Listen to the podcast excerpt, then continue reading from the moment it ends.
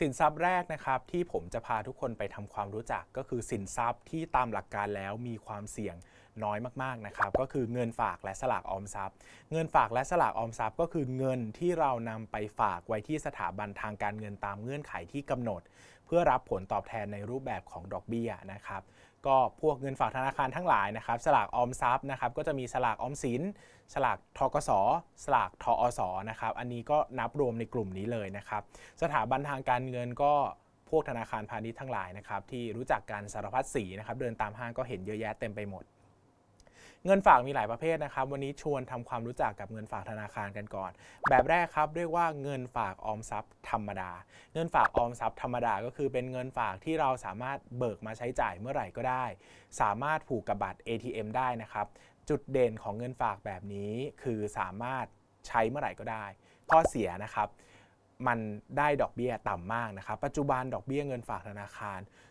0.15%เท่านั้น 0.15%นะครับ แค่เอาไปจ่ายค่า ATM บางทียังไม่พอจ่ายเลยนะครับ ต่ำมากนะครับ ก็มีเก็บไว้แค่พอใช้จ่ายในแต่ละวันก็พอนะครับสำคัญนะครับ ATM อย่าทำเยอะครับทำใบเดียวก็พอนะครับ มีหลายธนาคารเดี๋ยวนี้มีโมบายแบงกิ้งหมดแล้ว ไม่ต้องทำเยอะครับทำใบเดียวฉุกเฉินโอนเข้าธนาคารนั้นแล้วกดได้เลย อย่าทำเยอะครับ ไม่งั้นเดี๋ยวมีปัญหานะ เพราะว่า 1 ใบเนี่ยค่าธรรมเนียมมันสูงนะ ปีละ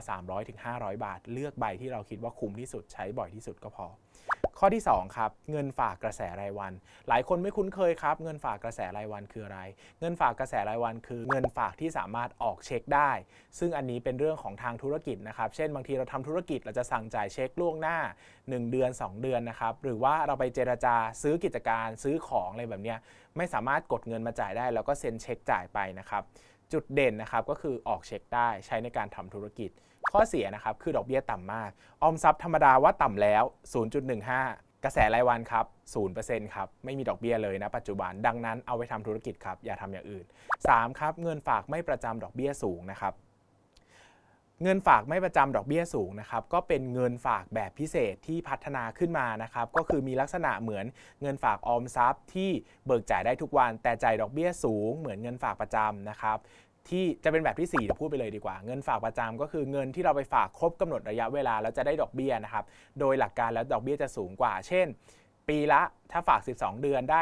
1.7%แบบนี้นะครับ ก็จะเยอะกว่าออมทรัพย์ธรรมดา 0.15 แต่ข้อเสียก็คือสภาพคล่องมันต่ำใช่ไหมครับ เราเลยมีแบบตรงกลางที่เรียกว่าเงินฝากไม่ประจำดอกเบี้ยสูง คือเบิกจ่ายได้ทุกวัน แต่มีดอกเบี้ยสูงเหมือนเงินฝากประจำเลยครับ แต่ละธนาคารจะมีประเภทนี้ไว้นะครับ เป็นเหมือน เงินฝากที่ให้ดอกเบี้ยสูงเป็นพิเศษ แต่ก็จะมีเงื่อนไขนะครับบางธนาคารก็ต้องใช้บัตร ATM ของเขา บางธนาคารต้องมีเงินถึงยอดจำนวนหนึ่งถึงจะได้ดอกเบี้ยสูง บางธนาคารต้องมีการกดถอนตามจำนวนที่เขากำหนดนะครับอันนี้ก็สามารถศึกษาได้ที่ธนาคารเลย แบบที่ 4 ก็คือเงินฝากประจำพูดไปแล้วเนาะแบบที่ 5 ครับคือเงินฝากปลอดภาษี อันนี้เป็นกฎหมายของรัฐบาลนะครับว่าเราจะต้องมีเงินฝากที่สนับสนุนการออม ก็จะมีเงินฝากประเภทหนึ่งครับที่ให้ดอกเบี้ยสูงที่สุดเลยนะ อย่างเงินฝากไม่ประจำดอกเบี้ยสูงกับเงินฝากประจำเนี่ยปัจจุบันนะครับที่เราพูดกันในคลิปนี้เนี่ยให้ดอกเบี้ยอยู่ที่ประมาณสัก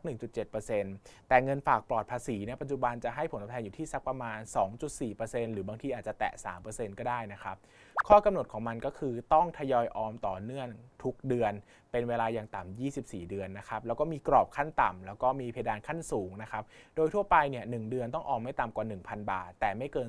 25,000 บาทนะครับดังนั้นเนี่ยก็อันนี้เนี่ยจะเหมาะกับคนที่มีเงินเป็นรายเดือน เช่นเด็กๆนะครับอยากจะออมแล้วก็ไม่มีแผนใช้จ่ายแน่นอน ออมแบบนี้ก็ได้ครับ เงินฝากปลอดภาษี แต่ถ้านะครับเราต้องเราจำเป็นต้องใช้อะเป็นคนทำงานปกตินะครับแบบนี้ไม่ค่อยแนะนำเพราะว่าถ้าเบิกถอนออกมาก่อนเนี่ยเราจะไม่ได้ดอกเบี้ยเลยนะครับไปฝากแบบฝากไม่ประจำดอกเบี้ยสูงดีกว่า สุดท้ายนะครับคือสลากออมทรัพย์อ่าอันนี้หลายคนสนใจ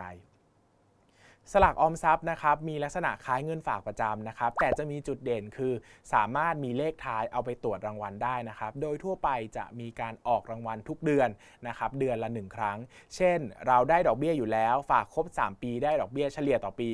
1%แต่ระหว่างทางเราสามารถ ตรวจเลขท้ายด้วยนะครับ ถ้าเราถูกเลขท้ายเนี่ยเราก็ได้รางวัลเพิ่ม แต่ถ้าเราไม่ถูกนะครับ เงินต้นไม่หายนะ ไม่เหมือนสลากกินแบ่งรัฐบาลนะครับ เพราะว่าเรายังรักษาเงินต้นอยู่ครบกำหนดเวลาได้เงินคืนเหมือนเดิม แต่แน่นอนครับจำนวน เงินที่ได้รับจากรางวัล ก็จะน้อยกว่าสลากกินแบ่งรัฐบาลแน่นอนครับ เพราะว่าอันนี้มันรักษาเงินต้นให้เราด้วย แต่ก็จะมีข้อดีครับสำหรับใครที่ชอบเสี่ยงโชค ชอบสนุกนะครับ ฝากออมทรัพย์แบบที่เป็นสลากออมทรัพย์เนี่ยก็จะสนุกเป็นพิเศษ เพราะว่าได้ลุ้นหวยทุกเดือนเลยนะครับ ใครที่เล่นหวยอยู่ อาจจะมาซื้อสลากออมทรัพย์เก็บไว้ก็ได้นะครับลุ้นคู่กันก็ได้ ถ้ายังเลิกเล่นไม่ได้นะครับ อย่างน้อยก็พอจะเก็บเงินได้มากขึ้นนะครับ ข้อดีของเงินฝากและสลากออมทรัพย์นะครับ ก็คือ1ครับ รับประกันโดยรัฐนะครับ เรามีพระราชบัญญัติคุ้มครองเงินฝากที่จะสามารถรับประกันเงินส่วนหนึ่งนะครับ ที่คาดว่าอนาคตเนี่ยจะปรับเหลือประมาณสักบัญชีละ 1 ล้านบาทนะครับ ถ้าธนาคารล้มอะไรก็ตามเนี่ยรัฐบาลจะคืนเงินให้เราแทน ดังนั้นการฝากเงินไว้ใน ธนาคารพาณิชย์เนี่ยมีความปลอดภัยสูงนะครับ เพราะว่ารัฐค้ำประกัน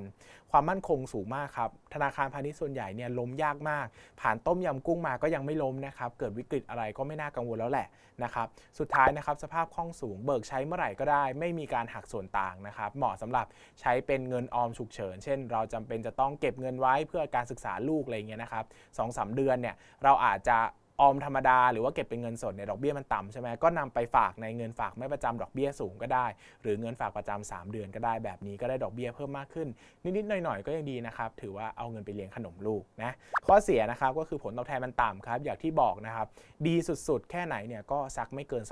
2.5%หรือว่าตีเฉลี่ยกลางๆก็สัก 1%ก็ได้นะครับอย่างที่บอกว่ามันสู้เงินเฟ้อยากมากนะครับการฝากเงินไว้ในธนาคารเนี่ยดังนั้นเนี่ยก็ฝากไว้แค่เป็นเงินสำรองฉุกเฉินก็พออย่าเก็บไว้เยอะนะครับ เพราะว่าเก็บไว้เยอะมูลค่าก็หายไปเยอะนะครับ เก็บไว้แค่พอใช้ในช่วงฉุกเฉินก็พอ ผลตอบแทนก็สู้เงินเฟ้อไม่ค่อยได้นะครับ แล้วก็สรุปแล้วนะครับ ผลตอบแทนคาดหวังก็ผมให้สักประมาณ 1.5%ต่อปี ก็เป็นภาพรวมของเงินฝากธนาคารแล้ว สลักออมทรัพย์ที่หลายคนก็ศึกษาเพิ่มเติมได้ ลักษณะเด่นนะครับ ย้ำอีกครั้งเก็บไว้เพื่อเป็นเงินออมฉุกเฉินก็พอ อย่าเก็บไว้เยอะครับ เก็บไว้แค่พอใช้สัก 3-6 เดือนก็พอ ขอบคุณครับ